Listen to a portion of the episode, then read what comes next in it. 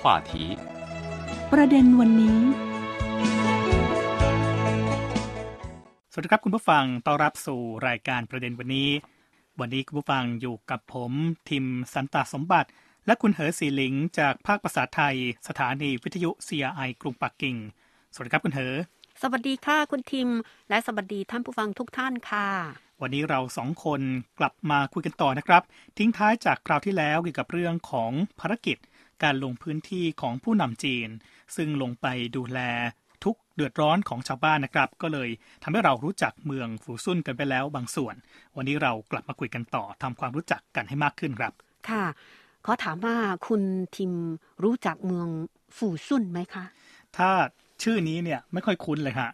แล้วก็แน่นอนว่ายังไม่เคยไปด้วย จักรพรรดิปูยีอืมจักรพรรดิองค์สุดท้ายครับของราชวงศ์ชิงนะคะ เคยถูก คุมขังไว้ที่โน่นค่ะครับแล้วก็บรรพบุรุษของจักรพรรดิปูยีนะคะ ก็คือชื่อ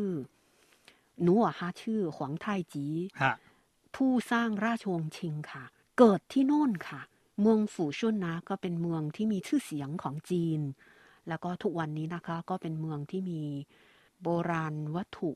แหล่งโบราณสถานมากมายค่ะ หนึ่งในนั้นนะคะก็คือสุสานของราชวงศ์ชิงค่ะ จริงๆ คนที่เคยไปเที่ยวเมืองเซินหยาง หรือว่าเมืองต้าเหลียนเนี่ยก็น่าจะใกล้ๆ ไปถึงเมืองฝูซุนแล้วโดยไม่รู้ตัว ค่ะสำหรับดิฉันเองนะคะแม้แม้เป็นชาวจีนนะคะ ก็ต้องยอมรับว่าก็ไม่เคยไปเมืองฝูซุนครับแต่ว่าเคยได้ยินชื่อเมืองฝูซุนมานานแล้วค่ะสำหรับดิฉันนะคะเคยไปเมืองสันหยาง เมืองเอกของมณฑลแหลวหนิง แล้วก็ออกจากสันหยางไปสัก 75 กิโลก็ถึงฝูชุนค่ะครับแล้วเมืองฝูชุนนะคะก็คือใกล้เมืองเอก คือสันหยางของมณฑลแหลวหนิงเอ่อระยะทางก็ 70 กว่ากิโลเมตร เท่านั้นขับรถนะคะ ประมาณชั่วโมงกว่าค่ะสำหรับเมืองฝูซุนนะคะ ถ้าเข้ามาในกรุงปักกิ่งนะคะ ก็ต้อง 700 กว่ากิโลเมตรนะคะ ขับรถก็ประมาณ 10 ชั่วโมงค่ะ แล้วก็เมืองฝูซุนนะคะ อีกเส้นทางหนึ่งก็ไปเมืองต้าเหลียนครับต้าเหลียนนะคะ ชาวไทยก็รู้จักนะคะเอ่อฝูซุนก็ห่างจากต้าเหลียนตั้ง 400 กว่ากิโลเมตรค่ะ ขับรถก็ประมาณ 5 ชั่วโมงค่ะ อันนี้ก็คือทำเลที่ตั้งของเมืองฝูซุนมณฑลแหลวหนิง ทางภาคตะวันออกเฉียงเหนือของจีน ชาวไทยนะคะจำนวนไม่น้อยก็เคยไปเมืองสันหยางแล้วก็ต้าเหลียนมาค่ะ ครับ จริงๆ เมืองฝูซุนเนี่ยมีประวัติเก่าแก่ เรียกได้ว่าน่าจะเก่าแก่กว่ากรุงปักกิ่งนะฮะ ค่ะค่ะค่ะค่ะก็หลายพันปีนะคะ แล้วก็มีอีกชื่อหนึ่งว่าเป็นเมืองถ่านหิน อันนี้คือสำหรับการพัฒนาเศรษฐกิจ หรือว่าภาคอุตสาหกรรมนะคะ ก็ขึ้นชื่อว่าเป็นเมืองถ่านหิน เป็นฐานอุตสาหกรรมสำคัญของมณฑลแหลวหนิงมีพื้นที่กว่า 11,200 กว่าตารางกิโลเมตร ประชากร ประจำนะคะกว่า 1 ล้าน860,000คน มีชนเผ่าน้อย ตั้ง 38 เผ่าค่ะ อาศัยอยู่ร่วมกันที่เป็นชนเผ่าน้อยนะคะ กลุ่มใหญ่ที่สุดก็คือเผ่าแมนจู เมื่อกี้พูดถึงจักรพรรดิบูอี แล้วก็พร้อมบรรพบุรุษของราชวงศ์ชิงนะคะ ก็คือเป็นชาวแมนจูค่ะแมนจูนะคะ ในเมืองฝูช่วนก็ยังมี ยังมีอำเภอปกครองตนเองชนเผ่าหมันจูค่ะ แล้วก็นอกจากชนเผ่าแมนจูแล้วยังมีเผ่าอื่นๆ ที่มากที่สุดคือชนเผ่าแมนจูมีตั้งห้าแสนคน ยังมีเผ่าเกาหลีสามหมื่นกว่าคน แล้วก็เผ่าหุยคือชาวมุสลิมนะคะครับหนึ่งหมื่นกว่าคน เผ่ามองโกลก็เกือบห้าพันคนค่ะ ก็ถือว่าเป็นพื้นที่นะครับที่มี ความอุดมสมบูรณ์ทั้งเรื่องของประวัติศาสตร์ แล้วก็กลุ่มชาติพันธุ์ ใช่ค่ะ แหล่งกำเนิดของแมนจู และก็ของราชวงศ์ชิงค่ะ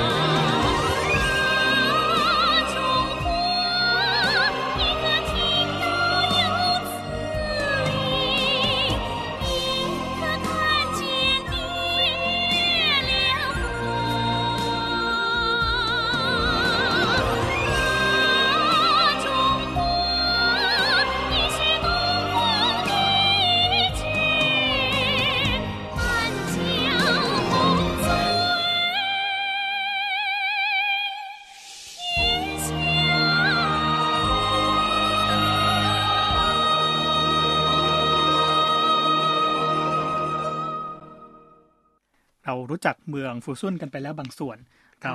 ย้อนกลับมาคุยต่อจากคราวที่แล้วกันบ้างเรื่องของโครงการอพยพชาวบ้าน จากชุมชนเก่าไปยังชุมชนใหม่นะครับ ค่ะ ก็คือชุมชนเก่านะคะ เป็นพื้นที่อันตรายเนื่องจากเกิดดินซุดครับจากการทำเหมืองถ่านหิน ชาวบ้านนะอยู่มาหลายสิบปี ก็ต้องย้ายไปที่ชุมชนใหม่ค่ะเอ่อเมื่อย้ายเสร็จแล้วนะคะ ก็มีโอกาสต้อนรับประธานาธิบดี สีจิ้นผิงมาดูว่าชุมชนของเราจัดสรรได้ดีไหมค่ะ ซึ่งชุมชนที่ประธานาธิบดีจีนเลือกลงพื้นที่นะฮะก็คือชุมชนตรงหัวหยวน ซึ่งมีการอพยพชาวบ้านหลายหมื่นครัวเรือนด้วยกัน จริง ๆ ทั้งหมดเนี่ยทั่วเมืองมีการดำเนิน 6 โครงการ แต่ว่าไปดูงานที่โครงการนี้ที่ชุมชนตรงหัวหยวน ค่ะก็คิดว่าชุมชนตรงขวาหยวนน่าจะเป็นชุมชนที่สมบูรณ์แบบนะคะ ที่ครับทำได้ดี น่าจะเป็นแบบอย่างค่ะ ก็เลยเชิญประธานาธิบดีผู้นำสูงสุดของจีนไปลงพื้นที่ แล้วก็นั่งคุยในบ้านของเฉินยี่ฟางค่ะครับตอนนั้นนะคะ นางเฉินยี่ฟางก็ใกล้จะเจ็ดสิบค่ะคืออายุหกสิบกว่าเพราะเกษียณแล้ว ตอนนี้เวลาก็ผ่านไปสี่ปีอ่า เฉินยี่ฟางกับสามีอายุก็เลยเจ็ดสิบปีแล้วค่ะ ทั้งสองคนนะคะ ใช้ชีวิตแบบมีความสุขสบายในชุมชนตุงหวาหยวนเมืองฝูซุ่นค่ะ นอกจากการได้ย้ายเข้ามาอยู่จากชุมชนเก่าที่ไม่ปลอดภัยนะฮะมาอยู่บ้านใหม่ ซึ่งมีความมั่นคงแข็งแรงแน่นอนค่ะชีวิตก็เปลี่ยนไปค่อนข้างมาก ถือว่าเป็นโฉมใหม่เลยทีเดียวค่ะ ก็ตามการออกแบบนะคะชุมชนตุงขวาหยวน หรือว่าชุมชนที่สร้างใหม่ในสมัยนี้ครับก็จะเป็นของสมัยใหม่เอ่อมีของสิ่งของบริการมีโครงสร้างพื้นฐานแทบครบถ้วนนะคะ และก็สำหรับผู้ที่เกษียณแล้ว อย่างประธานาธิบดีก็ถามว่าเงินบำเหน็จบำนาญเงินบำนาญเกษียณมีเท่าไหร่ จากที่ อ่านข่าวนะติดตามข่าวนางเฉยยี่ฟางนะคะ มีเงินบำนาญเกษียณประมาณห้าหกพันหยวนค่ะอืมก็คือระดับกลางไม่ถึงหมื่นหยวนนะคะเขาก็เอ่อมีลูกแล้วก็มีหลานหลานสาวของเขานะคะ ก็เข้าเรียนในโรงเรียนที่สร้างขึ้นใหม่ในชุมชนตุงหวาหยวนค่ะ หนึ่งในสิ่งที่เปลี่ยนไปการย้ายเข้าอยู่ในชุมชนใหม่นะครับ ก็คือสิ่งอำนวยความสะดวกต่าง ๆ อย่างเช่น รถประจำทาง อันนี้ก็ค่ะแน่นอนว่าน่าจะเดินทางสะดวกเลยนะครับ มีเล่นผ่านก็ต้องสิบกว่าสายค่ะ เพราะแรก ๆนะคะอาจจะเปิดแค่สายสองสาย แต่ฮะต่อมานะคะก็จะตัดถนนหรือว่าเปิดเอ่อรถเมล์รถประจำทางมากขึ้นค่ะ ก็คืออำนวยความสะดวกสบายในการออกเดินทางนะคะ นอกจากนี้นะคะ อย่างเช่น ประธานาธิบดีถามนะคะ เมื่อสี่ปีก่อนตอนมาถึงชุมชนว่า การไปหาหมอสะดวกไหมครับ อันี้นะคะ คุณพอทราบไหมว่าเขาหาหมอสะดวกไหม ก็คิดว่าน่าจะสะดวกนะฮะ น่าจะมีโรงพยาบาลหรือว่าเป็นศูนย์บริการสุขภาพอะไรที่อยู่ในชุมชนเลยใช่ไหมฮะ ค่ะ ที่ชุมชนนะคะ มีการสร้างศูนย์บริการผู้สูงอายุดามบ้าน ให้บริการผู้สูงอายุตามที่ต้องการ เช่น มีบริการส่งอาหาร แล้วก็ทั้ง มื้อเช้า มื้อกลางวันแล้วก็มื้อค่ำค่ะก็เรียกได้ว่าถ้าไม่สะดวกทำกับข้าวเองนะฮะหรือว่าออกไปทานข้าวข้างนอก ก็สามารถรับบริการจากศูนย์ดูแลผู้สูงอายุที่อยู่ในชุมชนได้ อันนี้นะคะดิฉันคิดว่าเป็นสิ่งที่สำคัญมาก แล้วก็ฮะมีความสำคัญมากขึ้นทุกวันอืมเพราะว่าคนแก่นะคะคนชราในชุมชนค่ะครับอย่างตงหวาหยวนก็สำหรับผู้ที่มี มีอายุค่อนข้างมากแล้วนะเกษียณแล้วค่ะ แล้วก็ในชุมชนนี้ก็จะมีศูนย์บริการผู้สูงอายุตามบ้านค่ะ สิ่งหนึ่งที่ผมคิดว่าชุมชนของจีนก็น่าจะทำได้ดีนะฮะก็คือการมีอาสาสมัครต่างๆ ซึ่งคอยดูแลผู้สูงอายุด้วยค่ะ คือทางการเขาเรียกว่าคณะกรรมการชุมชนค่ะครับที่เหวยหุยอืม เอ่อเขาต้องจัดหาเจ้าหน้าที่ชุมชน แล้วก็อาสาสมัครรวมถึงชาวบ้านที่พอมีกำลังเหลือนะคะฮะมารับใช้เพื่อนบ้าน แล้วก็เป็นกำลังคนทั้งหลายนะคะ เป็นน้ำหนึ่งใจเดียวกัน เพื่อสร้างชุมชนที่น่าอยู่ แล้วก็ให้ชาวบ้านนะคะ ใช้ชีวิตที่สุขใจจริง ๆ ค่ะ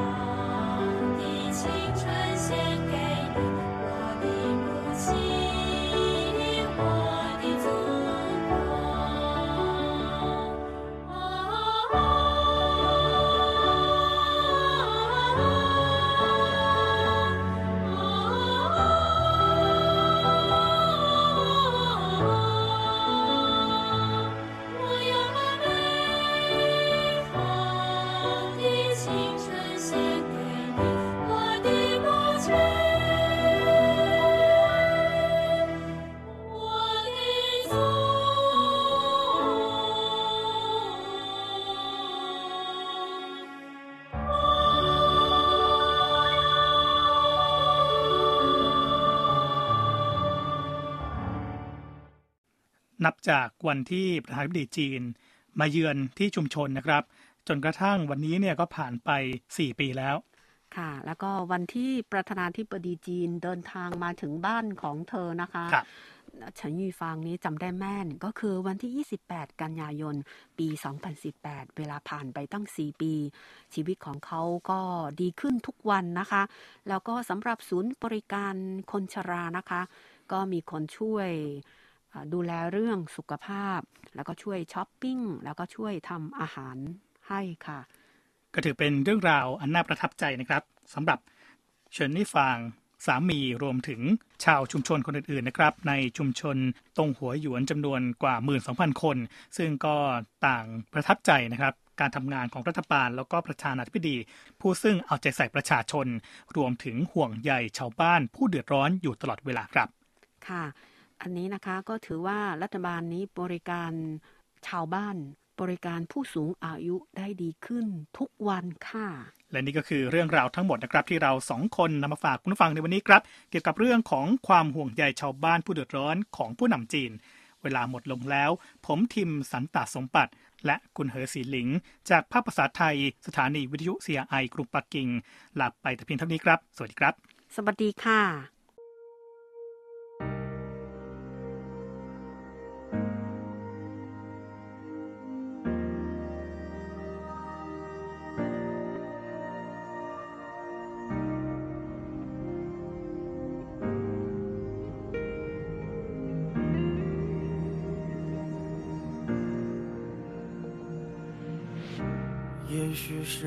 就这样，